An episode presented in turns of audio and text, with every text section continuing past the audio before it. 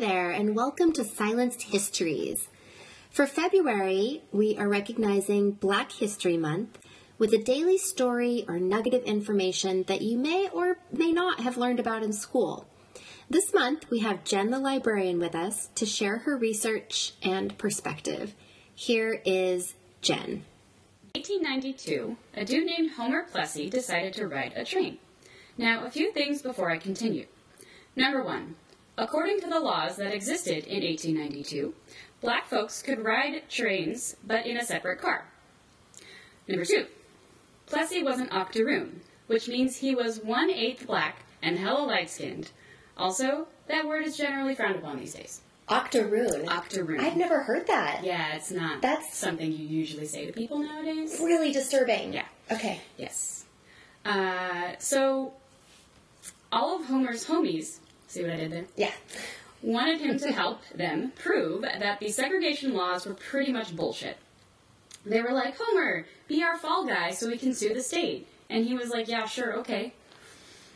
So Homer buys his train ticket and sits in the white folks section, but his activist friends made sure he was arrested for violating that specific law to prove a point. Plessy tells the ticket taker that he's only seven eighths white and also mad as hell, and he's not going to take it anymore. He's arrested and jailed and out on bail the next day.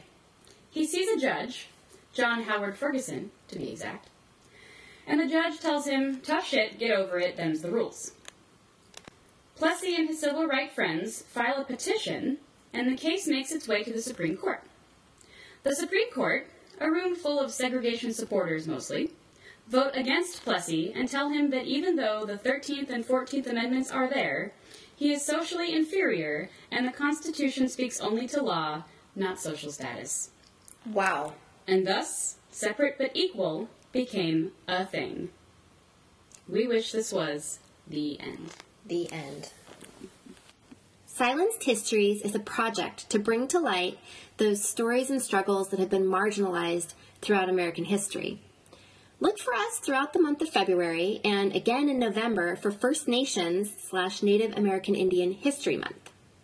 We'll be adding more content. Women's History Month and Pride Month are up next until we have 365 days for you. If there is a story you'd like us to talk about, email us at silencedhistories at gmail.com. And in the meantime, remember, no effort in this world is ever lost or wasted. Onward, friends.